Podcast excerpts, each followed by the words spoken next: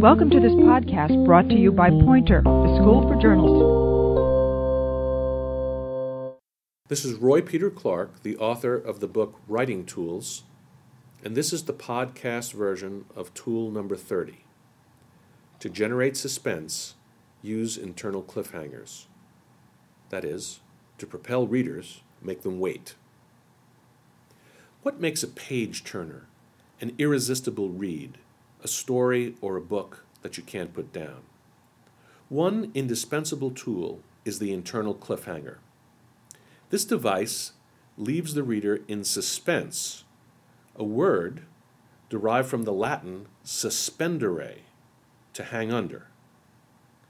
Suspense leaves the reader, and sometimes a character, hanging. The immense popularity of the novel The Da Vinci Code comes not from Dan Brown's graceful prose style, but from a clever plot built on a series of cliffhangers. A small sample will demonstrate this simple but powerful effect. And here's um, a series of his cliffhangers. As he fell, he thought for a moment he saw a pale ghost hovering over him, clutching a gun.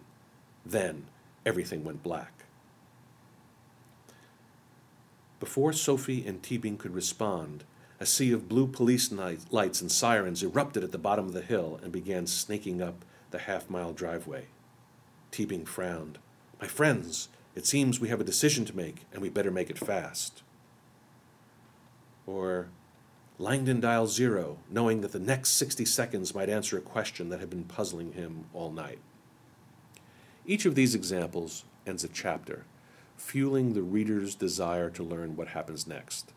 So, if you want to sell a gazillion books, learn how to craft the internal cliffhanger. I found a great example of the internal cliffhanger in my own backyard. A page one story in the St. Petersburg Times described the struggle to keep desperate folks from jumping from the top of the Sunshine Skyway Bridge.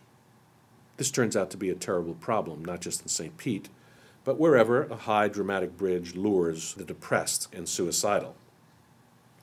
Here's the opening segment of the story by reporter Jamie Jones. The lonely young blonde left church on a windy afternoon and drove to the top of the Sunshine Skyway Bridge. Wearing black pumps and a shiny black dress, she climbed onto the ledge and looked at the chilly blue waters, 197 feet below. The wind seemed to nudge her. It's time, she thought. She raised her arms skyward and pushed off the edge. Two boaters watched as she began a swan dive into Tampa Bay. Halfway down, she wanted to turn back. I don't want to die, she thought. A second later, she slammed into the water. It swallowed her and then let her go. She broke through the surface, screaming. I wondered whether the reporter would have, should have stopped the action at she raised her arms skyward and pushed off the edge. But the effect is still strong, and the reporter organized the whole story that way.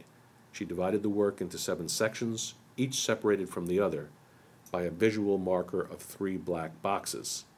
Each section has a bit of drama at the end, a reward for the reader, and a reason to plunge forward. That's tool number 30. To generate suspense, use internal cliffhangers.